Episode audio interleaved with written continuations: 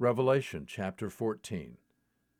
And I looked, and behold, the Lamb was standing on Mount Zion, and with him 144,000, having his name and the name of his Father written on their foreheads.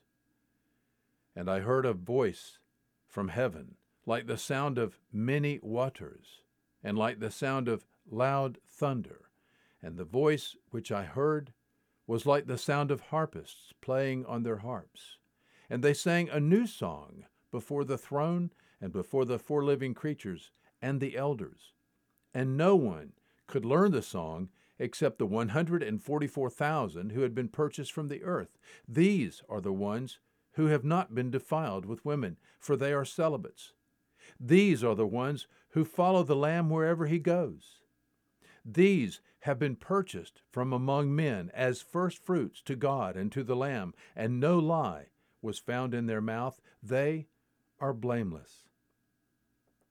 And I saw another angel flying in mid heaven, having an eternal gospel to preach to those who live on the earth, and to every nation and tribe and tongue and people. And he said with a loud voice, Fear God and give him glory, because the hour of his judgment has come, and worship him who made the heaven and the earth and sea and springs of waters. And another angel, a second one, followed, saying, Fallen, fallen is Babylon the Great, she who has made all the nations drink of the wine of the passion of her immorality. And another angel, a third one, followed them, saying with a loud voice, If anyone worships the beast and his image, and receives a mark on his forehead or upon his hand, he also will drink of the wine of the wrath of God, which is mixed in full strength in the cup of his anger, and he will be tormented with fire and brimstone in the presence of the holy angels, and in the presence of the Lamb and the smoke of their torment goes up forever and ever, and they have no rest day and night, those who worship the beast and his image, and whoever receives the mark of his name.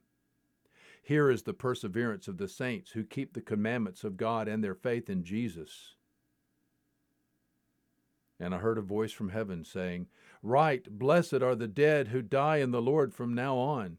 Yes, says the Spirit that they may rest from their labors, for their deeds follow with them.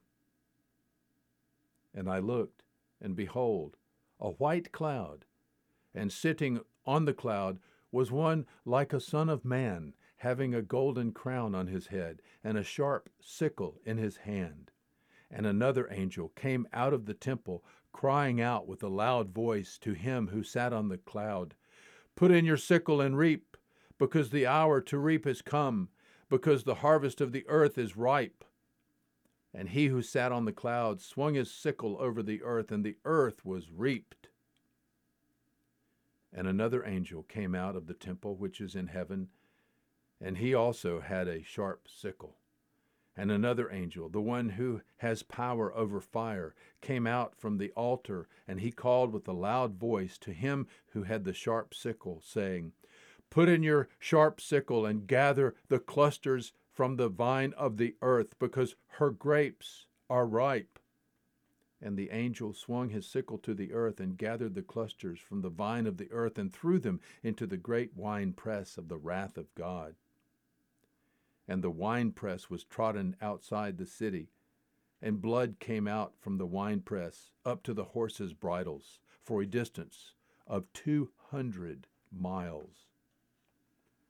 Revelation chapter 14. There is good news today.